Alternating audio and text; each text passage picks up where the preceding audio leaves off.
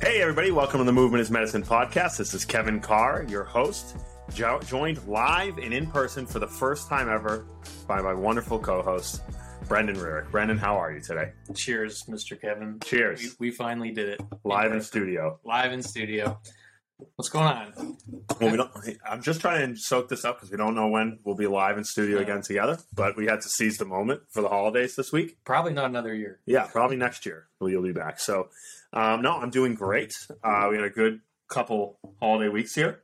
Uh, Christmas and New Year's, we got to spend some time together, have a Yeah. nice little party, and uh, it's been nice to be able to see you and Jenny and Rain this week. So don't know. I got to meet Kendall for the Yeah. first time. The been- smiliest baby on, it's been record. very yes, yes. Except for the teething moments, she's been very, very good. But I was, Hopefully, I don't have to be here for those. Yeah.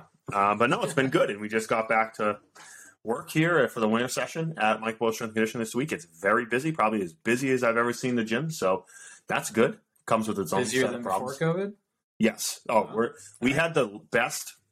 I think talking to Steve um, as they looked at the numbers to close the year, probably the best like last three or four months that we've had. Just because I think we've had a lot of new adult clients. Mhm. We've had more athlete clients, especially at our Middleton facility. It's been very, very busy. I know actually Diane was there this morning. I talked to her today. She said it was very busy uh, working out there today. So it, it's been good. And now we have all these soccer kids and um, hockey kids in season. So it's busy. It's good. Awesome.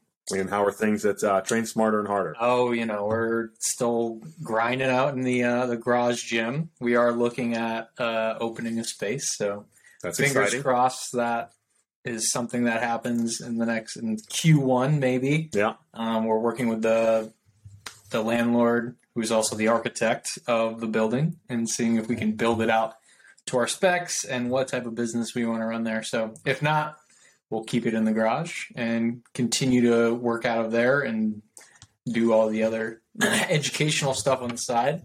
Um, but we do have the opportunity to maybe open a space. And I was telling you, um, we talked about this last week. We are talking about doing a hybrid of a training gym. So, train smarter and harder would be the group training and personal training. And the other part of the gym would actually be a 24 hour fitness, um, which I don't know anybody who has operated a Yeah. 24 hour fitness facility, but uh, the landlord likes the idea of it and he's interested in investing. So we are pursuing that idea. So we've been actually talking to a lot of people who run these 24 hour fitness gyms. Mhm. Uh, the liability is not as much as you think it would be, actually. No one's Um, you you might not like lose your house if someone No. gets pinned under a barbell at two in the morning. And you know what it is, is if you pick the right equipment. So actually, it has a lot to do with equipment, which I didn't understand. So if you've ever been to a Planet Fitness, Mhm. they only have Smith machines because the likeliness of getting hurt in a Smith machine is very, very low. They don't have any freestanding weights other than dumbbells. Mhm. Um, so I was thinking, well, we could just make a rule where you always have to lift with a crash bar. So if Mhm. there's uh, you're always lifting in a rack with crash bars, Yeah. um, then theoretically the likeliness of being injured are very low. And because you have cameras, you have uh, like life alert lanyards. Mhm. Uh, these in the the check-in system is so elaborate and there's so much technology that the liability is actually lower than you would think it would be, which I never knew until I started. Um, we basically hired a bunch of mentors Mhm. um, and just looked for people around America who were running 24 hour fitness gyms that uh, some private and some as part of the like the big licensing companies like an Anytime or um, and there's pros and cons to both. So Mhm. it's And- very interesting. And so you guys were thinking about opening a gym prior to COVID, right? A a standalone facility, and then luckily the timing you were able to shift and open in your own garage, and you've had a successful personal training business in there. Mhm. Has your vision of the business changed from what you kind of had a plan prior to COVID to what you have now, and how has that kind of like affected your approach? Uh, so the difference between so to give everyone a little context, we were going to open a 3,000 square foot facility uh, that looked very similar to Mike Boyle strength and conditioning. So your half of it is turf and half of it is is weight room. Um, that was pre-COVID. luckily we never signed a lease, and like you said, we opened it in our garage, so we basically had a mini Mike Boyles in our garage, 300 square feet, where we only do personal training or couples or max three people at a time. And so this time around, we're only going to take 2,000 square feet. So we're actually going to go smaller, and then we're going to do the pods. So it'll be four racks with platforms Mhm. on one side, and then four racks with platforms on the other, with three or four lanes of turf right down the middle. So essentially, everybody gets their own rack. So we Mhm. only run groups. So all our adult groups will be eight people. Yep. So each person gets their own rack and their own dumbbell set or power blocks. They get their own Keiser. They get their own whatever, everything. So you don't have to share. And you basically get that square or block, that nine by nine space for the entire hour, similar to kind of what Boyles does now Yeah. with a few uh, new exceptions. Um, and then athlete groups will do two people per platform. So we can get 16 can in an share, yeah. athlete group, which uh, is running adults and athletes are a little bit different. So. With the athletes, you can say, "Hey, you go do your cleans, you do a front plank." With the adults, Exactly. they kind of like their space. they like their space Yeah. and they need a little bit more, uh, I don't want to say hand holding, just but more instruction and they don't move as quick. Yep. Um, but also, the athlete groups are going to be 75 minutes. The adult groups are going to be 60 minutes. So we just, I can pack more people in hmm with 16 and just we have more time. Yeah. Okay. Also, there's going to be no cardio equipment because that cardio equipment is all going to live in the 24 7 space. Yeah. So, uh, having access to our space also included, it's, we're going to say it's free. Nothing is free, but you also have access to the 24 7 gym. So I can say, hey, uh, when you're done, go ride the bike or go run on the treadmill Yeah. or the elliptical or whatever we have in the 24 7 space. So they essentially have, there's going to be two door access. So you have a fob or your phone and you bring it to the, the door reader. Yeah. it lets you in and only you can only come into our our space with the eight by eights if you have an appointment with us. Yeah. you're you have a group you're um, signed up for a group and you have a membership with us. So if you don't then you're you're using 24-7 space which will be about 3500 square feet. Hmm so that'll actually be bigger but i can keep a bunch of equipment in that space that everybody can use that doesn't get used that often hmm uh, and then just make our space pretty much just weights, Keisers, and um, speed stuff. Yeah, because you think the biggest space sucker is typically equipment like cardio equipment, treadmills, like the amount of space all our Woodways take, our bikes take, that thing's huge. And that's something that you could say, hey, you can go on the other side and do that on your own. And then that you can get two for one out of that equipment. And you're surprised when you say 2,000 square foot. It's funny when people come to MBSC, they always say, like, oh, I wish I, I wish I could. You know, get a space this big. I'm like, do you? Because you know how much it costs and ya? you can get a lot done if you follow like that pod system, like Thrive, and like what we do at MBSC. Kind of the way we've always trained is the amount of work you can get done in a small amount of space if it's organized correctly. Yeah. Is pretty amazing. Like I actually just looked at there. There's a Thrive gym going in not too far away in Concord, Mass, the Thoreau Club. Yep. Um, and uh, Brian Siochi's the fitness director there, Thrive guy. Um, and they dedicated uh, probably about that much space to Thrive. And I first saw the picture, I'm like, oh, it's kind of small. And then he sent me the pictures today. Now that the equipment's in, I'm like, oh, you could run eight person adult groups in here Yeah. because it's organized well. Hey, this is where you squat. This is where you do your rows. This is where you do push ups. Mhm. And same thing, they have a health club. So then he can say, okay, now go out Oh, and yeah. you can do your conditioning. Um, but same thing, they're running appointment based or group based training Yep. through the Thrive model in that space. It's exactly kind of similar to what you described. They're not 24 hours, but um, you can get a lot of done in that. Allows you to charge a premium. Mhm. It allows you to provide a premium product to the people that are going to buy it, but then provide the you know normal Silver product. membership. Yeah, so whatever you want to call it. platinum versus silver. Yeah. That's how I'm looking at it. Is you've got your platinum membership is two ninety nine a month.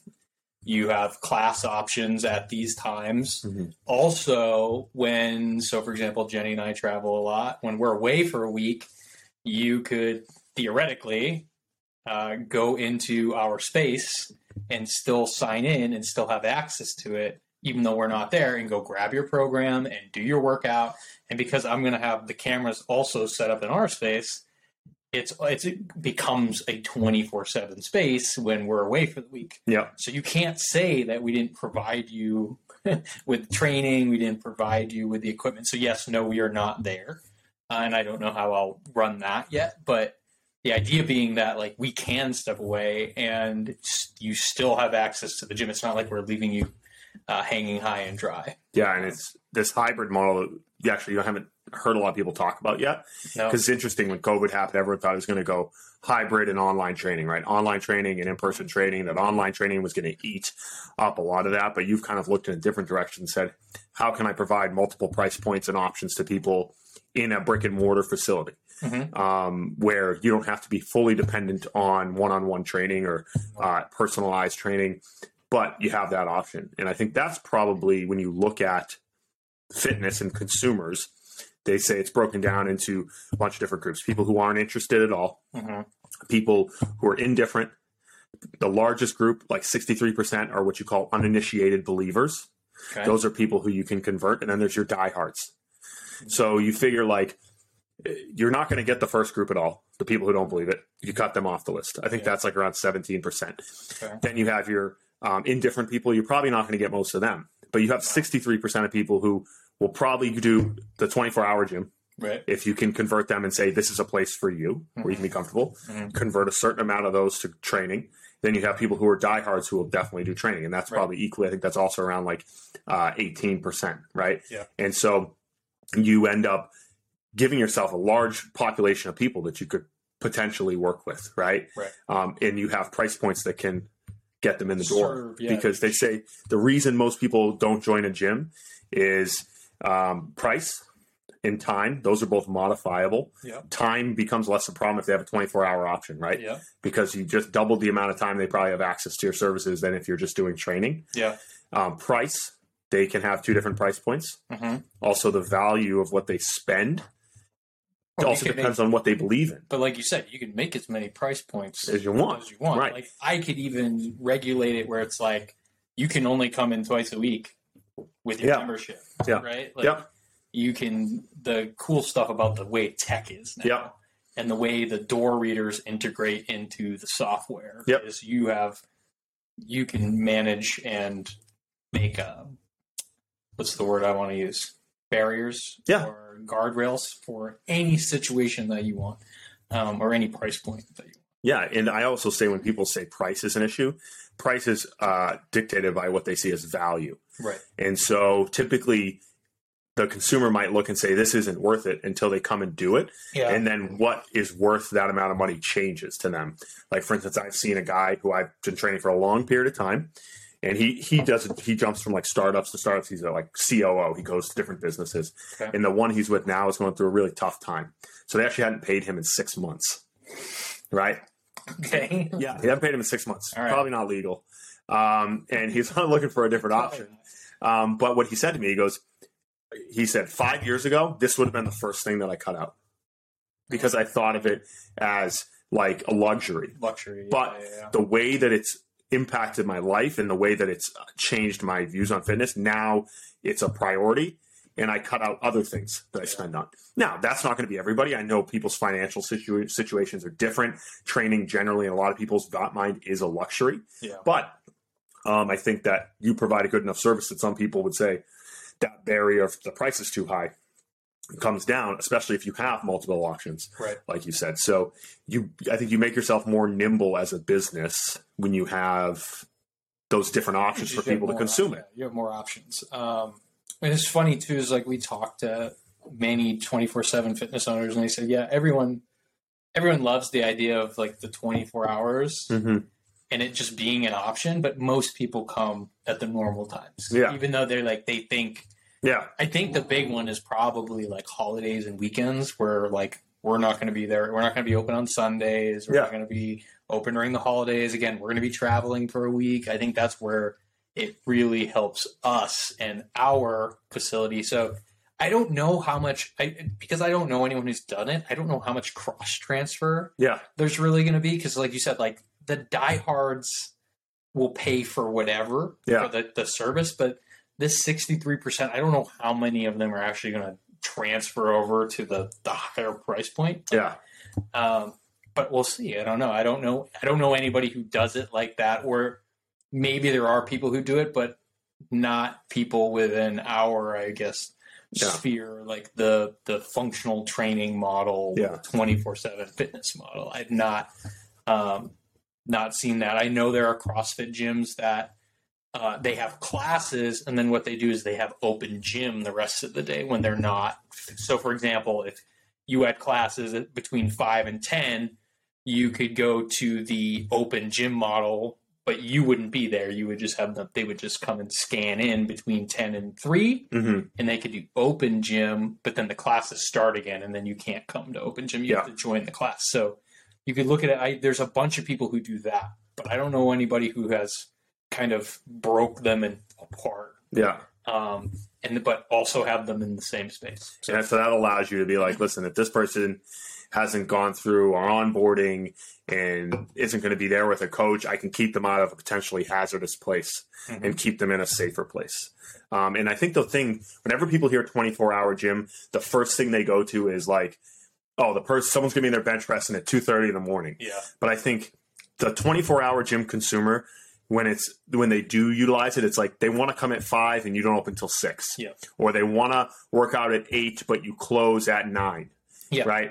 And exactly so what it is. they just want that extra hour typically, or an extra two hours on either end. They're not like, oh, I'm a big four a uh, three a.m. workout guy. I like to bench at big three. midnight guy. Yeah, unless they're a shift worker, which is going to be a lot of those people probably aren't going to come Oh, work it's, out. it's such a small percentage. Yeah, Of but it's we always think to the extreme, yeah. right? Yeah. We always yeah we think yeah there's going to be an entire powerlifting crew coming in at one a.m. Yeah, Uh, going ham on your equipment, and you're going to have to like watch your phone Yeah. to make sure they're not doing anything wrong. Um, but no, they said uh, there's two people that we spoke with who own two 24 seven uh, fitness gyms in downtown Chicago, and they said not that many people are coming in between 8 p.m. and 4 a.m. yeah, Um, but like you said, it's usually just that extra hour, but that means I don't have to be there. yeah, Uh, but that doesn't mean like I'm not working or like when, you know, we're here on vacation in Boston, like, yeah, I'm going to probably have to look at my phone and uh, say, oh, great, somebody spilled something. I'm going to have to call somebody. Yeah. So, like, you still have headaches. Like, Yeah. It's not like No. set, it's not like Emerald's uh, set it and forget it type thing. No matter what business, you're going to have headaches. So Yo, you're going to have you headaches. have you're gonna buy to into work. those anyways. But um, Um, yeah, so I I think we're gonna try it uh, right now. At least we're looking at it. So and I even think of this before when we were talking about this off the air was that um, when I was in Hong Kong, one of the gyms that I taught at was a 24 hour gym.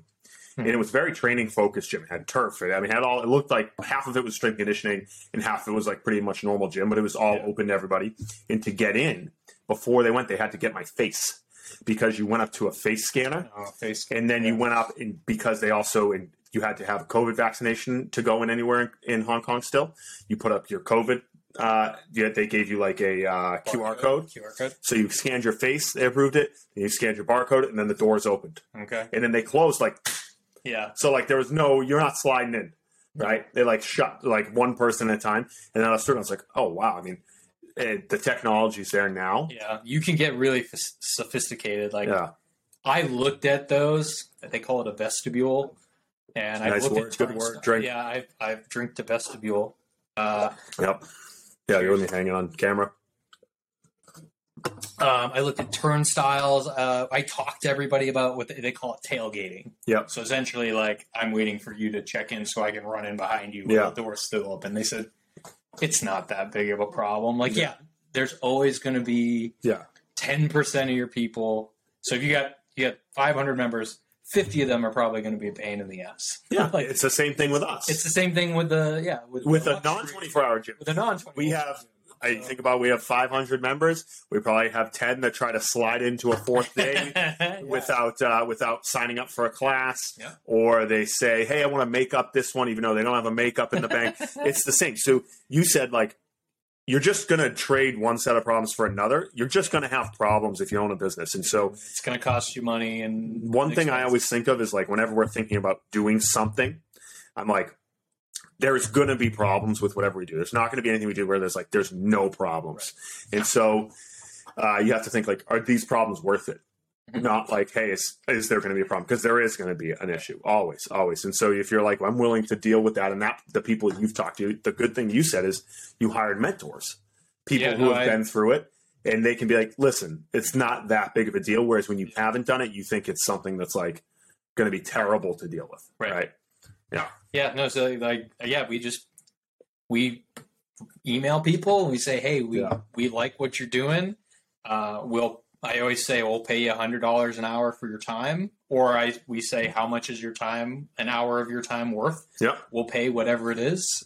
Um, just send them a Venmo after we talk for however long it takes, and yeah, we and then we've done that a few times now. Yeah, So- if you're listening, uh, one of the most valuable things you can do, I think, anytime we've tried to do anything new at the gym or with the certification, it's always like, all right, who can we reach out to to talk to and pay for the time? Because, like you say, you pay $100, $200 for an hour or two of their time. Yeah. What you get back is typically worth Oh, yeah. way more, way more. way more. Um, and so I would definitely recommend uh, that. Yeah, and the funny part too is like a lot of people are like, oh, like I'm not going to reach out to this person or I'm not going to add this person because they'll never get Yeah. back to me or whatever. I, I've I've messaged so many people early in my career who had no idea who I was or Yeah. what I did or what I, I just sent an email and magically they get back to me. Like, Yeah. So that's how I, for example, got Kelly Starrett to come speak at Mike Boyle Strength and Conditioning. I always tell this story. Um, is I just sent him an email and I said, "Hey Kelly, I see that you're speaking. You're doing a, a speaking gig uh, in North Boston somewhere." Yeah. Um, and I said, "Hey, would you come to the gym and just like spend an hour with us Yeah. and teach us some things?" And somehow he got back to me. No idea who I am. I'm 22 years old. I've been Mhm. at Boyles for one year. And he goes, "Oh yeah, sure, I'll come by." And he came by and gave us one of the best presentations we've And ever it was more than an hour. for like, two and a half yeah, hours. yeah, yeah. Uh, then he invited us to the seminar for free. Yeah, we so went. three of us got to go to the weekend seminar Yep. for free.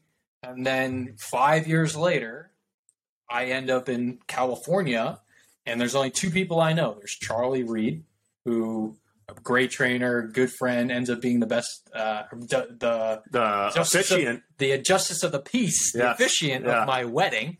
Right. So I only knew Charlie Reed and I only knew Kelly Starrett. And I messaged both of them.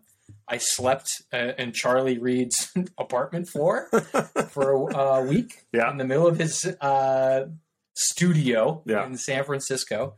Um, and then he got me a job at a gym. And then Kelly Starrett had me over for, for Thanksgiving dinner. And I did a Thanksgiving dinner workout. And he gave me a year's free membership to San Francisco CrossFit. Yeah.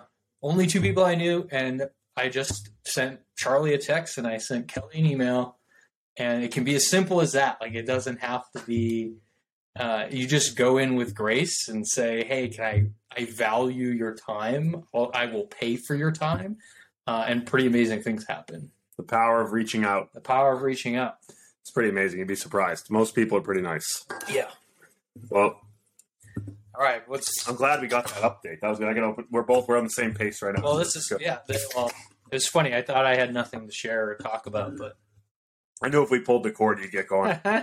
so, um, well, I mean, we got plenty we can talk about. Um, I know one thing we were chatting about before this, and it's been a hot topic both in MBSC, but pretty much the darling of the internet as of right now is uh, like Zone Two. Are You watching how nicely I'm pouring this beer? this is yeah. This is Yeah, It's right. a pretty poor. yeah, has been Zone 2 training. Um, so, for those of you who might not be familiar with terminology, as it can be confusing, um, Zone 2 essentially being the idea of low intensity uh, aerobic work or cardiac output based work. So, work that's done underneath a 75% heart rate, max 70, 75% of your max heart rate, done for an extended period of time. So, like 30 minutes, 45 minutes, with the idea of improving cardiac output. So, your ability, the amount of blood you can deliver with each pump, the amount of your overall aerobic capacity, so how, how long you can work for. So, intensity is not the priority, but duration and continuity of your effort over a long period of time is the idea. And So it's building a bigger gas tank. Yes, building a bigger gas tank,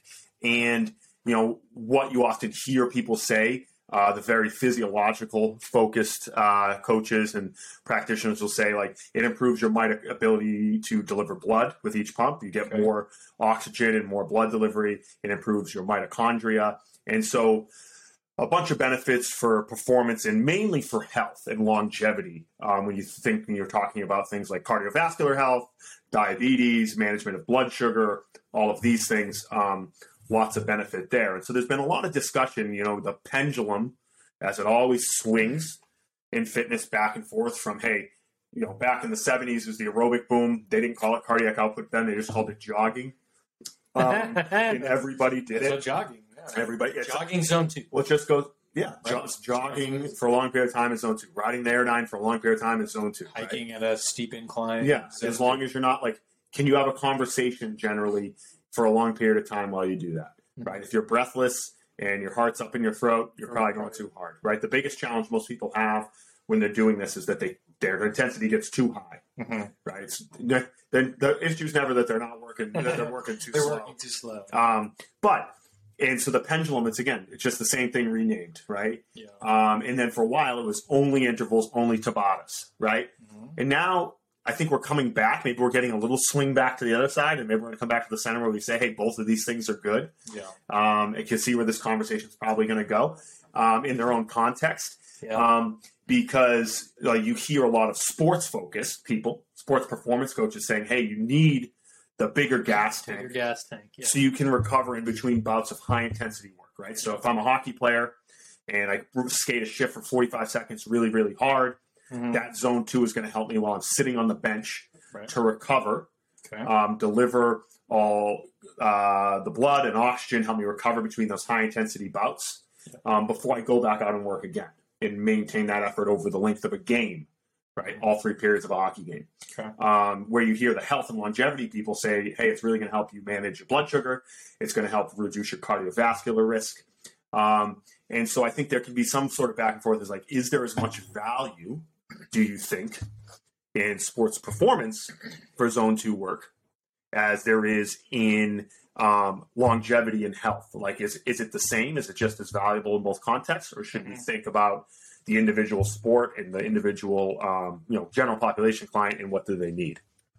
So when I everything I've heard about it, I've thought about this a bunch now over the last God, it's been a hot topic the last month. Yeah. So for the athlete specifically, if we're talking about an athlete or a sport that involves speed, you don't even get on the ice or on the field unless you have horsepower and you have speed. So this is where for me strength and power have to come first because if you're not fast enough to play said position, you sit on the bench.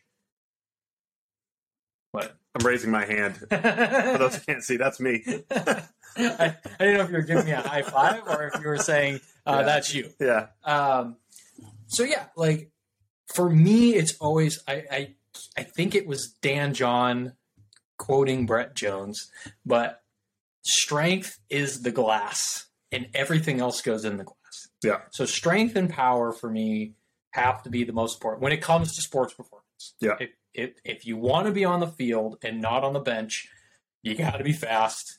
And you also got to know how to play the game and all that and be technical. But from a strength and conditioning standpoint, you have to have strength and power.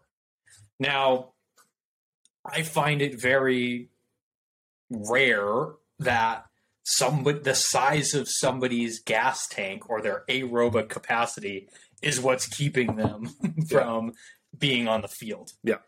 Oh, I find it a problem keeping you on the field for all four quarters or all two halves, right? Yeah. So LeBron James, Sage can jump 44 inches at the beginning of the game, but by the end of the game, he can only jump 20 because he's so tired. Well, he's pretty useless uh, the Yeah. second half of the game. Yeah. But the first half of the game, so you got to be able, like, I would rather him jump 40 inches the whole game. Yeah. Right. So that would be like, but if he if he can only jump 20 inches, He's not LeBron James. he's not LeBron James, and he's not playing Yeah. professional basketball Yeah. right? So for me, this is where like I would rather spend most of my time, and if I'm thinking of a long term athletic development model, Mhm. with a younger athlete, the hardest thing to do is to build and maintain type 2 muscle fibers. Yeah. And I don't know, you probably know the research better than I, uh, you definitely know the research better than I do, but you can change different fibers to be more type 2 specifically at a younger age. This is why you see kids who gym gymnastics Yep. have a very springy step even as they age. Yeah. Which kids who didn't have gymnastics might not have, Yep. right? Because they know how to draw power and a lot of those fibers at a very young age switched to type 2 as opposed to staying is it type 2A Yeah. or going to type 1, Yeah. which are going to be more of your your your zone 2 type muscle fibers. Yeah, the long term athletic development people say it's really important to prioritize speed and power during that peak height velocity. Okay. That time when you see these kids growing, changing their height as fast as possible. So for girls, it's probably a little earlier, right? They Yeah, tend to mature to 13 more or 11 to physically. 14, Boys, it's probably more 13, to 16, 17, 16, right? Um, and obviously, there's a big genetic component, right? Right. Um, but But you want we're always fighting genetics. Yes. And you want to get Yeah. as much as you can out of what you have. yeah, and real simple, like there's a lot of couch to 5K programs. Yeah. There's no couch to NBA programs. you know like like you can train aerobic capacity um, to a point where you can go run a race right? like if you and i wanted to go run the marathon we could have trained all winter and we could go run the marathon if you and i trained all winter to try to go you know you know run um, in a 110 meter sprint Against event Usain Bolt. Yeah. again even no not even let's not even go that far like against like you know they, they have The these top open meets like athletes. Steve Bigelow runs in the Valentine's Day meet every year at BU. Okay. He doesn't train all year. I mean, he just lifts weights like maybe two days a week, and that's probably being nice Generous. to Steve at the gym. But like come January, he'll start doing some flying sprints. He'll start lifting. But Steve was a collegiate sprinter. He's uh, still the 110 meter record holder at UMass Amherst, um, and he is a genetically gifted individual. Um, he has that. Right, so he can go train for a couple months, and he'll he'll still he'll get to the finals every year, Okay. the BU Valentine's Day meet. You and I couldn't do that, No. right? I could Um, he already has that, and even so, if I trained all year long. yeah, yeah, and so and and so when you talk about you know the idea of like fatiguing over the course of a game, right? Right. When you tend to see these guys who like, hey, they're not in game shape, is what they say. When does that happen? After an injury, right? Yeah. Especially like the hey, you're not in basketball shape yet. Right. You know how they get in basketball shape? Play basketball. Yeah, I have a kid who I just rehabbed his ankle. Uh, I broke his ankle last year. We trained a lot in the off season, a lot of power, a lot of rehab for his ankle. We did modest modest conditioning as he was able to start uh, running again. It was Mm. pretty conservative with the doctor and PT about returning to to impact. Um, and then I said, he's like, "Am I going to be in shape?" I said, "Well, now you can go to basketball practice." And we're still going to run tempos. We ran some shuttles, but my answer to him wasn't like, "Hey, you're going to ride a 45 minute bike ride, or you're going to go out for a A five mile run." Um, that wasn't going to get him ready for basketball because the Right. nature of the sport is sprint really hard up and down, jump, stand around for a second, sprint really hard up and down, jump, run for a second. Same thing with hockey is like we have all these guys who train with us all summer. They Mm-hmm. get off the ice. If, if they had a great year, they get off like in June, right? Some of these guys are done earlier than that, right? Um, and Yeah. so they lift. They take a couple months off the ice.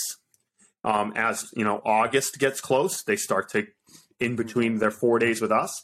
They start to go up and do power skating. They start to do skating work with a skating coach to get ready for preseason. Then they have preseason, and they said even the skating work they do with their coach four days a week doesn't get them ready for preseason. But then preseason starts to get them ready, and then even with the NHL, what do they say when you get to the playoffs? It's a whole different game. Yeah. The level of speed goes up. So it, I still think a lot of times for sports performance, for the majority, let's say we're going to take the bell curve, 80% of people, um, replicating the demands of the game are going to get most of these athletes there for conditioning. for conditioning. from a yeah, for conditioning standpoint.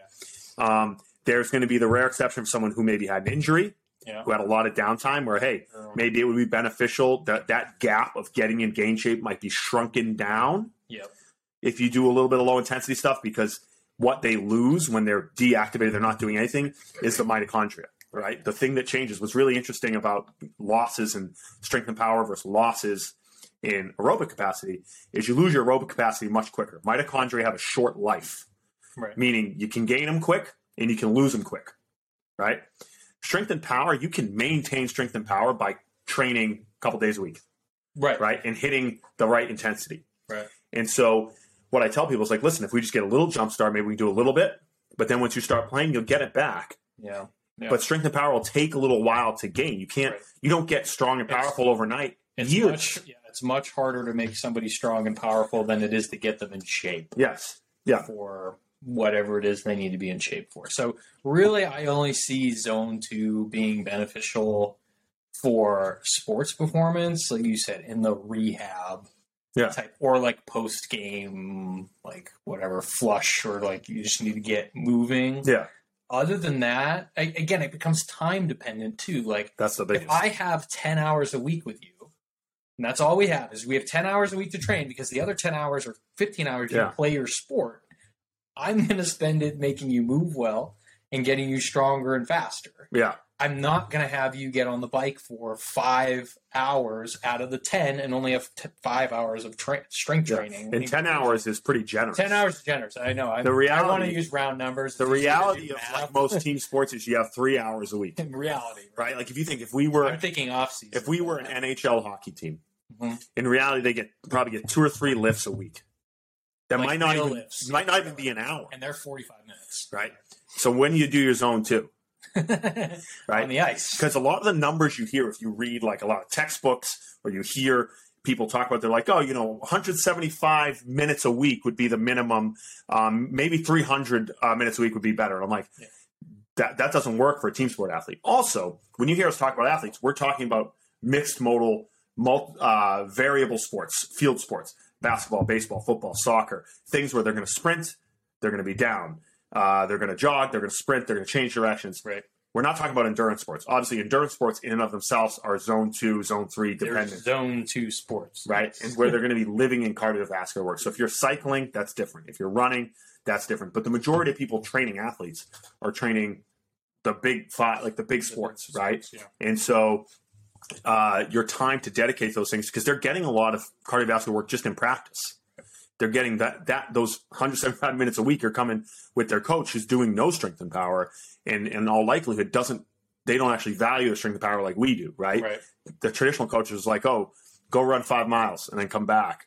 And uh, for uh, for instance, I have a kid who's a a, a college pitcher, and like the coach's idea of strength conditioning is like go run five miles every day after practice. Not sure that makes him a better pitcher, Yeah. right? In a in a position in a sport where Again, you- you're explosive and then rest for a minute and then go again. You've built a bigger gas tank, but you've you've done it at the expense of horsepower. Yeah, And uh, in baseball, and well, in a lot of these sports, right? Like horsepower and velocity wins. Yeah. like, do you want a guy who throws 89 or you want a guy who throws 101? Yeah. Right? Like, so I'm going to take 101 all you day. can throw 89 for nine innings. But you're gonna get shelled. you're going to get shelled. Yeah, Unless you're Greg Maddux. Uh, he's he's an anomaly. the But, exception. Yeah, uh, yeah, it's just the dedication that it takes to do it. And when you rob Peter to pay Paul, like somebody loses. Mhm. And I don't want to lose when it comes to athletics. I don't want to lose strength and power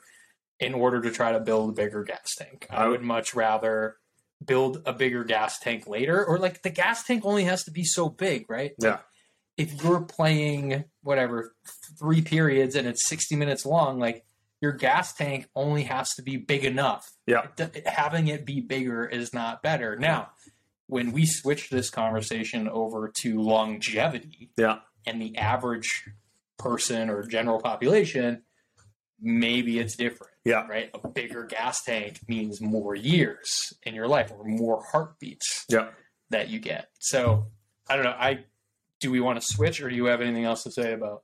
Yeah, no, the gas tank idea is like think about like racing in cars. Like theoretically, they could put bigger gas tanks in, but the cars would be slower uh, because the weight of the, the gas. Yeah. Right. Are you willing to take that pit stop right? That rest period, that that shift change. Yeah. So that person can go back out there on the ice, right? Like no one watches Sports Center for the guy that with the best endurance in a hockey game or the best endurance in an NBA game. You watch because you want to see top five. You want to see people get dunked on.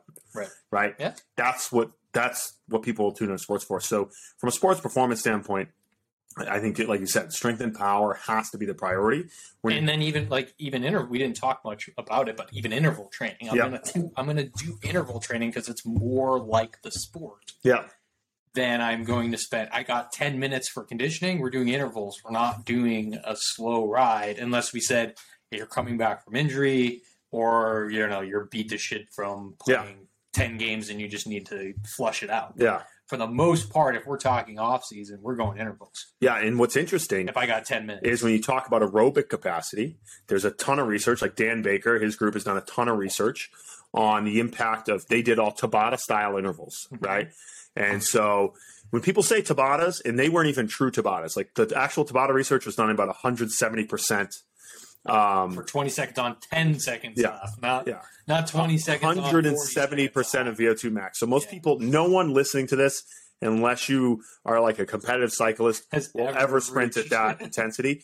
Um, but what they were doing, he did at 110% or 120%, based on whether it was uh, 10 on, 20 off, was done at 120%. percent Mhm. 20 on, 10 off was done at 110%, right? And what they found is they were able to maximize VO2 max and aerobic capacity while still doing Tabata based work. Okay. And so if you do uh, eight, as they did in the research, eight rounds of 20 on, 10 off, that's four minutes of work. Mhm. And they're able to maximize aerobic capacity. When you say is enough enough, that's probably enough for the sport. Yeah. Without dedicating a lot of time. We do uh, two rounds of that, so you end up doing uh, 16 sprints. Mhm. It takes eight minutes. Right. Right. As opposed to, hey, get on this bike for 45 minutes and ride. Yeah. And so for the athletes, for the athletes, that's probably enough, right? Right. Then when we switch the conversation to Yes. uh, general population, that's when the priorities change. And it becomes a good example of like what's good for an athlete, not necessarily is what's good for an adult client who's just trying to be healthier, trying to reduce their cardiovascular risk, trying to lose some weight. Mhm. Their priorities are going to be different. When, when you get competitive, when when you put a competition in between things, you're willing to give up certain things in your life or certain capacities or certain health Yeah. Sports aren't healthy. No, they're not. So I'm willing to give up some of my health in order to win the gold. In order to, I'm willing to give up some of my social life in order to do X, Y, Z Mhm. to to win this medal, to win this game. To like, I played football my whole life. You played football your whole life. Like, you, you are at risk of a brain injury in order to compete in this game. Like, nothing about getting hit in the head by a helmet is healthy Yes. like at all. yeah. There's zero health Yeah. at all in that sport, but you're willing to do it. You're willing to sacrifice that. Now, when I'm, uh, I mean, we're technically both general population. Uh, I'm a general now. population. Well, I am a general population client. When I'm looking at my longevity and Yeah. I'm no longer competing in anything other than can I live healthy for as many years as possible? yeah. I'm not willing to give up my health to do stupid shit. Yeah. Like run into other people with a helmet anymore Yeah. and give myself a concussion. Right? Yeah. So that's where I might now be willing to get on a bike for 45 minutes. Or I like to think that when we walk the dog, I do the ruck thing. I Yeah. the, we got a 25 pound um, bag and a 45 pound bag. When I wear the 45 pound bag, I'm in zone two. Oh yeah. When I wear the 25 pound bag, I don't really reach zone Yeah. two, but I just bring the dog for the walk. Yeah. I put a weight vest on with the dog. Right. And so, what is good training with sports is measured in sporting outcomes, how the athlete feels, Right. how the athlete performs. What is good training with the general population outcome is whether it's body comp, whether it's blood lipid numbers, whether it's cardiovascular uh, measurements, Or disability. or years. disability years, that's good training. And so zone two work in those contexts can provide really good outcomes. We know we Yeah. can significantly change their blood pressure. Mhm. We can change their resting blood glucose. We can change their uh, cardiovascular risk um, by adding those things in. And these people likely aren't doing anything Yeah, outside. they don't have practice. They don't have practice. They don't have three hours of practice. They don't have Yeah, the so- amount of people who come to us and the only exercise they do is the two or three days a week. So if you can be like, hey, if you can go for a walk, or if I can add in like one thing we've been doing one day a week Mhm. is being like the conditioning at the end today is 20 minutes steady state. Mm-hmm. A lot of people wouldn't even consider that zone two. Though you got to do 45 minutes. Right. Well, they're not going to do 45 minutes. yeah. So I had when I said 20 minutes, they're like, oh shit. And we even carved out like 10 minutes at the end of the workout, so it really only cost like a bonus of 10 to them. and I, I know a lot of people ain't running out to work when they leave here. I know Yeah. the type of life they live. yeah. They're like, oh, 20 minutes. I'm like, put on a podcast. I don't care. Put on Netflix on your phone. Yeah. No, But if you have a heart rate monitor on, I say just keep it like 65% yeah. and do that. I don't even care if it's that when they start, just do it for Just 20 minutes. it, I don't yeah. care if it's Just do it. 50%. Right. Just the battle with a lot of these is you have a lot of these practitioners talking about it on the internet who don't actually coach people. I'm like, you're going to go tell, you know, the guy, the 65 year old guy in my adult group in the morning who is hung over half time he comes in that he has to do 300 minutes a week is zone two. Zone two. You know what he's gonna tell you? Yeah. Yeah. He's gonna. Uh, I'm taking my services elsewhere. Yeah. So I'm like, hey, what I what you have to work with that person and say, why don't you give me 20 minutes today, at whatever pace you can manage, and then we're going to work from there. And then maybe he'll get to 20 minutes at the percentage you want, Right. and then maybe he'll start to adopt something outside of there, Right. and that's when you can start to get a lot of benefits. And I Yeah. actually have a really good. I was going to post this today. I'll post it tomorrow. Is I have a guy I've been working with for a long time, right? And he's single. He's 60 years old. He divorced, lives by himself, workaholic, works all the time. Okay. And he was only coming to me one day a week. And when he first started to come to see me, he was doing nothing at all, seeing me one day a week. Every time he'd come in, he'd kind of moan and groan. He'd want to end the session early. I knew he didn't necessarily enjoy it, but he was doing it because he knew he needed to do it. Really out of shape. Okay. I started talking about step counts early on, was not interested, didn't care, didn't want to talk about it. I said, okay, let's just focus on getting you to come one hour a week. That's it. Pretty low bar. Yeah. Most people one hour a week doesn't do anything. It, it does a little bit. Does a little bit. what it Doesn't really do does much, but it does Is a build a habit. It's right. So we we got uh, for about two and a half years, we got consistent one day a week to the point where he went from like not really wanting to be there to enjoying it. okay. Part of it was our relationship kept getting better, but he started to see the value. His body changed. He felt better. Then he goes, I think I'll start doing some walking. Okay. And initially, he had a dog. Dog has since passed. Rest in peace. Um, but then he started to walk, and he started to track on his phone. You know how many steps he did the first year on average? We looked at his one year average. One year. Uh, hold on. Let me guess. This is before the dog. This is initially with the dog. Okay. And then he started walking. He started walking then, and so before, so six thousand. 3,300 steps he averaged a day. Thirty three hundred. Work from home. So Oh there's a my lot of people now. Listen, a lot of people work from home. So Damn. the the walking for that person, if they're a single individual in their 60s, they probably don't have a big social life. They're not going out. They're not going to do a lot of things. Right. 3,300 a day. And I, 3,300, most most people would be like, "That's so." It, it's not Yeah. great by the statistics, but he. I don't know what he was doing before he was tracking. Probably less. True. Probably less before. Right. His, I didn't live in a big house. Yeah. Okay. Next year, you know what he did? Nine thousand. No. What? 4,500. Oh. Okay. But that's a year. That's a year's worth of data. Yeah. Yeah. Yeah. 3,500, 4,500. So he got better Yeah. Yeah. because we kept talking about it. You know what I did last year? Now nine thousand. 6,700. Okay. But guess what? We're trending the right way. well, that's double from two years ago. What if I told him do 10,000 steps a day? Yeah, He wouldn't do it. wouldn't And so the problem is, happened. is like you have these fitness people who have these numbers in their head where they're like, you have to do this. Right. And I said, if I told him that, I would have lost him. He probably wouldn't train at all. Mhm. So my question is, do you actually want to help people? Because we had a conversation, meet people where they're at. We did a whole episode on. yeah, yeah, whole episode. And so I said, Episode two. what are you meet willing to do? And you have to figure out what is that person willing to do and think of it as a long term project. Now he's been with me for a long period of time, and he goes, I'm going to beat this number next year. He said to me, he would have never said that shit to me like five years ago. He wouldn't. He would have been like, I don't give a shit about my steps. about my steps. Yeah. and uh, he really prioritizes coming in every week. And sometimes he adds an extra day, and he does stuff at home. Now, when he doesn't see me, I say, I want you in between your work. Get up, do ten squats, ten push-ups. And he's like, today I did in between. I did fifteen squats, fifteen push-ups. Uh, And so you Yeah. have to think about these things as like long term changes, no matter where, how old the person is, where they are on the spectrum. When he walks, do you even think he's in zone two? Sometimes Sometimes he says Yeah. he has some trails near his house. So sometimes I try to speed up, but I'm like, just I, do I it. bet you though, for the most part, he's not in zone two. But like you said, just do it. Yeah. Who gives a shit what zone you're in? Because even Yeah. aside from the zone two, the biggest thing when they have all the step count data, the 10,000 steps a day was off this Japanese study. uh, Really, the optimal is probably around 8,500 steps a day based on the numbers. Um, it, they, they didn't track heart rate at all. They said the, the Oh. people, the biggest impact on health and longevity when they looked at those people wasn't their voluntary physical activity, so going to the gym. It was just their step count. Okay. So the biggest thing that people can do, they looked at people who were going to the gym multiple times a week, but weren't getting those steps. Hmm And they looked at people who were getting those steps, but it didn't matter what they did. And those people on average had all less all cause mortality than people who went to the gym voluntarily and didn't move the rest of the time.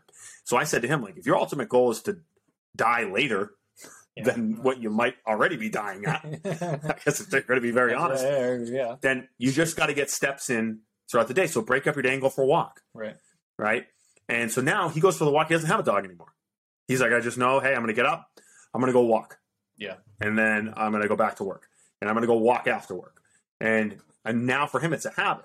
But you have to get them to just start to do something. So going back to the zone two, hey, just see if they'll ride 10 minutes steady state for a while, Right. and then maybe they build a habit where they're like, oh, I'm going to go walk with a backpack on. That's a pretty rare behavior. Like I have Yeah, one guy no, who's a huge diehard.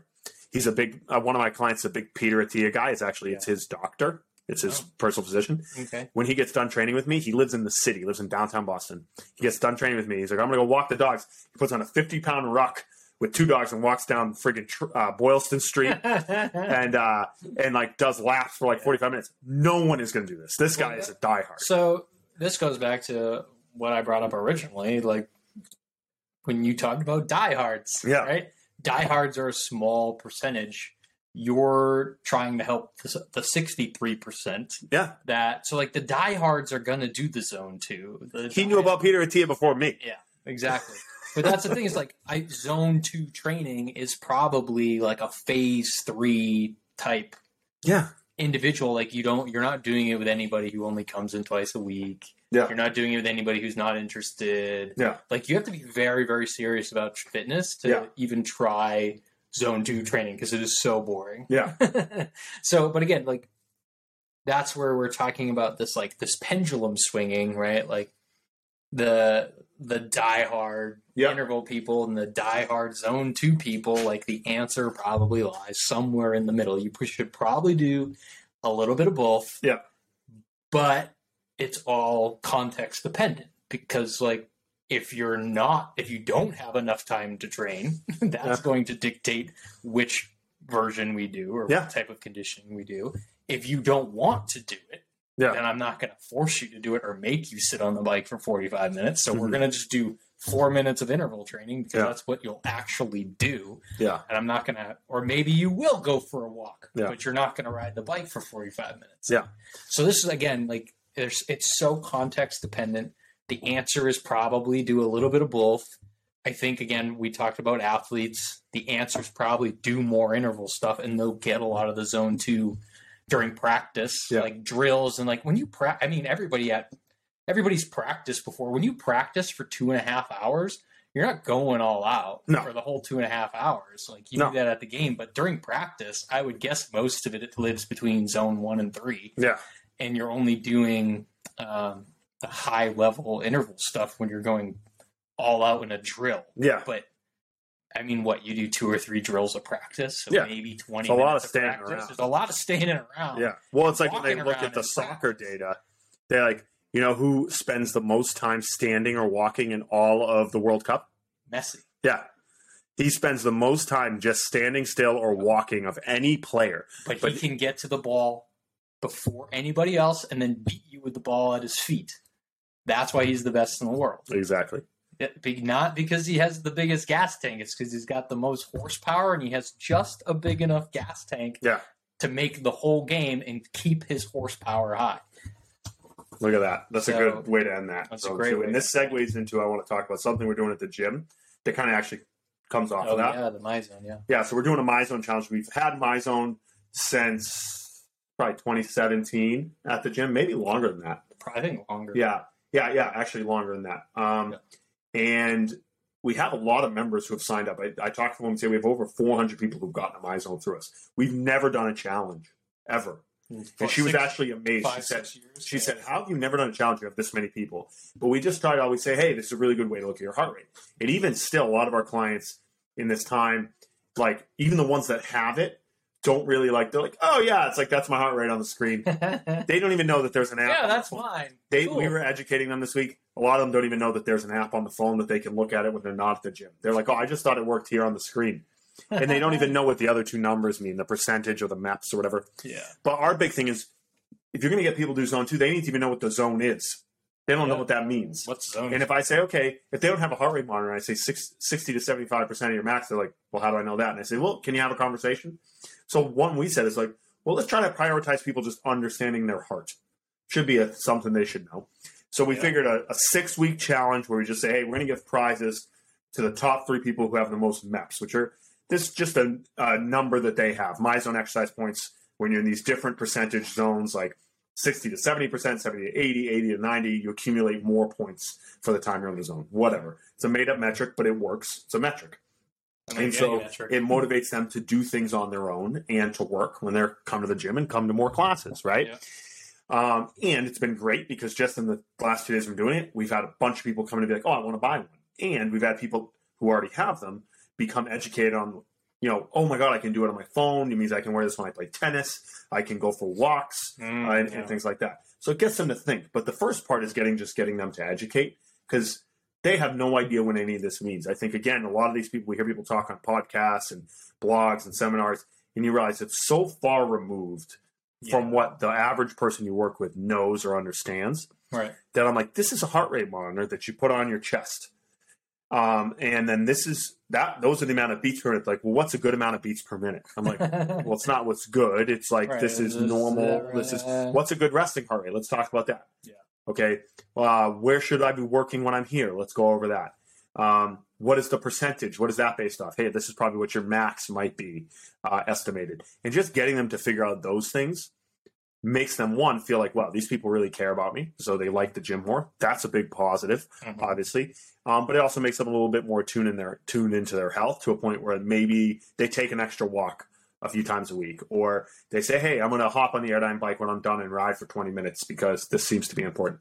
Just those little steps, I think, makes a big difference. Right. I, I mean, if we wanted our clients to listen to this podcast, we wouldn't call it uh, Zone Two Cardio. Yeah. We'd call it Learn about your heart. Yeah, exactly. Oh yeah, I want to know about that. Yeah. But the second I say, "Oh, let's talk about Zone Two training," like, Yeah. what the hell is that? Yeah. When I say, "Let's talk about your heart," oh man, they're all in. Yeah. let's talk about your heart. Um, yeah, no, that's awesome. I, I am surprised it took you that long to do a challenge, but Yeah. just like anything else, like, not that it got pushed to the side. It was the right idea. It's just there's so many other things fighting Yeah. for everybody's time, but it is the right time to Yeah. go with a challenge, and it'll be very interesting to see. Like you said, it's not even about who wins the the MEP challenge. It's just can you educate people more? And what you learn is that they don't care about the prizes at all. No. People are just competitive. It's like with MyZone for me, I'm just like I need to get my MEPs every month, or I'm going to lose my silly status. like I'm at gold. I'm at gold gold status, status. I'm trying yeah. to get to platinum. I got to do two more months with 1,300 MEPs, I- and I'm like, oh shit, I got to make sure I get. So to me, Whatever really when I travel, I'm like, oh, I got to bring my MyZone because if I'm gone for 10 days, like I was a couple weeks ago, get your I'm like, "Mm, that's 10 days I'm behind. Right. And so everybody naturally is can has a little bit of that in them, some more than others. Yeah. And so the clients are already talking like, oh, I got to get my MEPs in to see. Even just, they don't care about winning. They just want to beat the friend. right. So, But they didn't even know what they were a few weeks ago. So the Yeah. fact you even got them talking about it Yeah. is, is huge. Yeah. All right. Well, we're coming down to book recommendation time, Brendon. Yeah, 58 minutes. We're right on time here. So, What do um, we got? let's see. I'll, I, you know, it's the first time I've had to go to my phone. Usually, usually I pull one out from behind me, but I've been listening to this on audio. So, uh, I'll bring up my Audible so I have the author's name correct here. Well, I got mine. So mine is the Book of Joe by Joe Maddon. Okay. The he was the manager for the Cubs. He And always wore the glasses. always wore the glasses. The Tampa, uh, the Tampa Bay Devil Ray, Rays. He went to the World Series with them, but lost. Yep. And then won with the Cubs. Yep. Uh, who he was with someone in between there or before. I can't remember. Uh, but he he was a manager for in the big leagues for like 21 years, I think, and Yep. then for the minor leagues for 10 years before Yeah. that. Um, and it just goes through his whole. Uh, process his philosophy, and he's a they call him a player. I was gonna say he's a big players coach. He's a guy, big right? players Yeah. coach, um, and getting to know your players first before you ever coach them. Yeah. Um, and so, and then he just goes through his his biggest mistakes, uh, things that uh, he did wrong as a as a minor league manager, as a big league manager, and how he learned from them. It's just a really good story about uh, coaching, but also about relationships. So, the Book of Joe by Joe Maddon was one of my favorite like Mhm. coaching reads last year. Nice. I'll add it to the list. Add it to the list. Does he read it himself? That's a good question. I don't. I believe he reads the intro in the first chapter, Yes. and then not after. That. Okay. Um, so I've been reading How to Raise Kids Who Aren't Assholes. As you know, we have a six month old daughter. and I So- have an eight-year-old. Yeah, so that is a priority of ours here at the Car House, and this is by Melinda Wenner Moyer. Um, and it's so there you go. I just want to see the cover so Yeah, yeah, uh, yeah. I'll send you. I actually have the hard copy up there too. Oh, yeah, okay. um, because I've been reading and then listening a little bit. When I'm home, I'll read a little bit. Then in the car, I just flip it on. And so it's really good because I always said, like, to people who've been asking about it, if you change the name to how to manage employees who aren't assholes or how to not manage like an asshole, or how to not manage like because a lot of it is your behavior, obviously. right. Um, I it was it's very very good, um, and it takes kind of that in between. I think a lot of people talk about like modern parenting, like kids can't do anything wrong, which I think there's a lot of people do that wrong. Like oh, like everything is like let's handle these kids It's with okay. gloves, and they take that approach along with like also explaining consequences in reality, because I think you don't. Some people are like, no, you're just a hard parent. Well, that's kind of also doesn't work. You drive them away, Yeah, Yeah. or you raise people who are assholes. right? Right. Um, or that. Yeah, and so I think it, it does a good job of explaining what the science says. And then in a real practical sense, this woman talking about raising her own kids, like, listen, that doesn't mean I'm always like a good parent, Okay. right? Like, and that's the re- real conversation that she gives an example of like her own situation or her friends or family situation about raising kids. And then how you like have to realize that like a seven year old kid doesn't have a frontal lobe. So like they're going to act out. And so you have to be able to say like, I understand that might make you feel that way, but this is the reality of this situation, how to have a conversation. But you could have a client or you could have an employee who acts out. Their, their frontal lobe shuts down. Yeah, maybe it wasn't fully developed in the first place. Okay.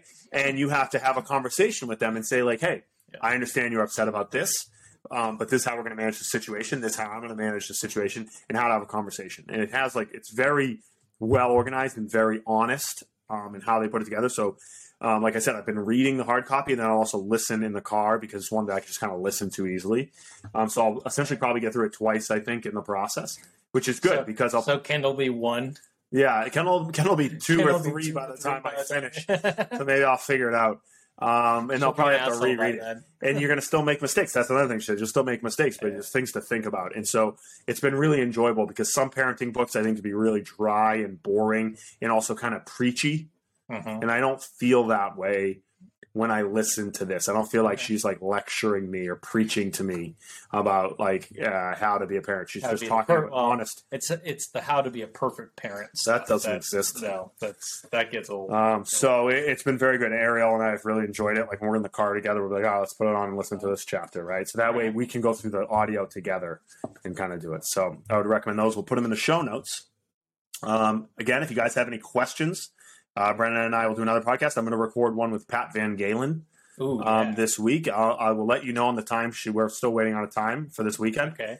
Um, Okay. So we can get her, and she's going to be our winter seminar speaker Ooh. one of the many. So for those who are listening, our MBSC, I should said winter seminar. It's the spring seminar. Um, ring. MBSC spring seminar is April 1st and 2nd. We just we departed from our normal winter seminar that's we do normally do in January, February for a couple reasons. Primarily scheduling. It was difficult with all of us to get a schedule right, conflicts with other seminars. Also, weather has been a problem for the last like three years. We've had a blizzard the day before um, like three years in a row, and like people can't get there. It's a pain in the ass. So I said, just hopefully April first and second won't be bad. It is April Fool's Day. I bet you there's a blizzard Yeah, probably. in. April. But our guest speakers are Jordan Syatt. Many people know Syatt Fitness. Uh, also a Boston guy originally, so good to bring him home. Is he still Gary Vee's trainer? Yes, uh, and uh, you know, social media extraordinaire, online training extraordinaire, really nice guy. He's going to be one of our guest speakers. Pat Van Galen, who, um, if you're familiar with MBSC, she's been a guest speaker for us a bunch.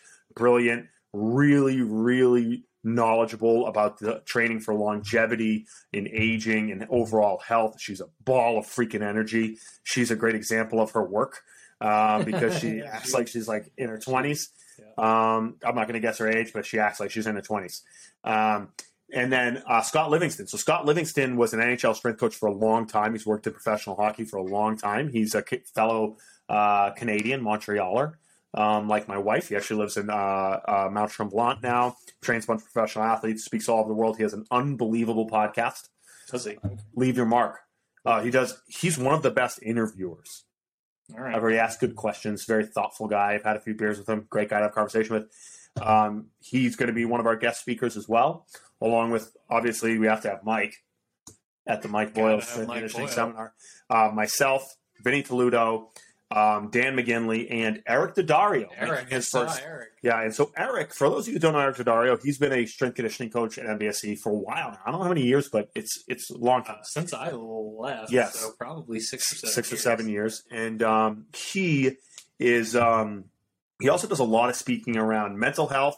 Um, he's had some personal experiences of people in his family suffering from things like addiction and mental health issues, and he travels all around the United States, speaking at high schools and universities. Um, he goes to a lot of Division One colleges and speaks to teams. Coaches bring him in, talking about communication with your athletes, communications with your teammates and your family, um, and how to get over obstacles. We know like people go through things in silence all the time and how to have conversations and how to be an advocate for yourself or advocate for people around you. So he's going to talk about relating to your athletes and becoming like a, a resource for them. And he's an electric uh, speaker, a lot of energy. Um, so he'll Him be really, Pat, him and Pat should have a battle. yeah, It's yeah, an yeah. energy battle. yeah, so he'll be really, really good. So Hopefully, Um, you don't go uh, back to back. yeah, no, I spaced them out. I mean, the roof will come off. um, and so that'll be April 1st and 2nd, Saturday, Sunday. Um, it's available in person. You can come down BSC, spend the weekend with us. We have a social, great time there. You can also stream it live online. I know this is the most common question I get. The recordings will be available to everybody who attends or watches online. Recordings will be available afterwards as well. Uh, we have an early bird special until January 18th, so make sure you get that because the price goes up and we're not giving discounts after that. So make sure you sign up. So uh, hope to hear from you and see you there. If you have questions for our next episode, drop them in the comments or shoot us a DM and we will get to them on the next episode together. Bye, Al. Adios.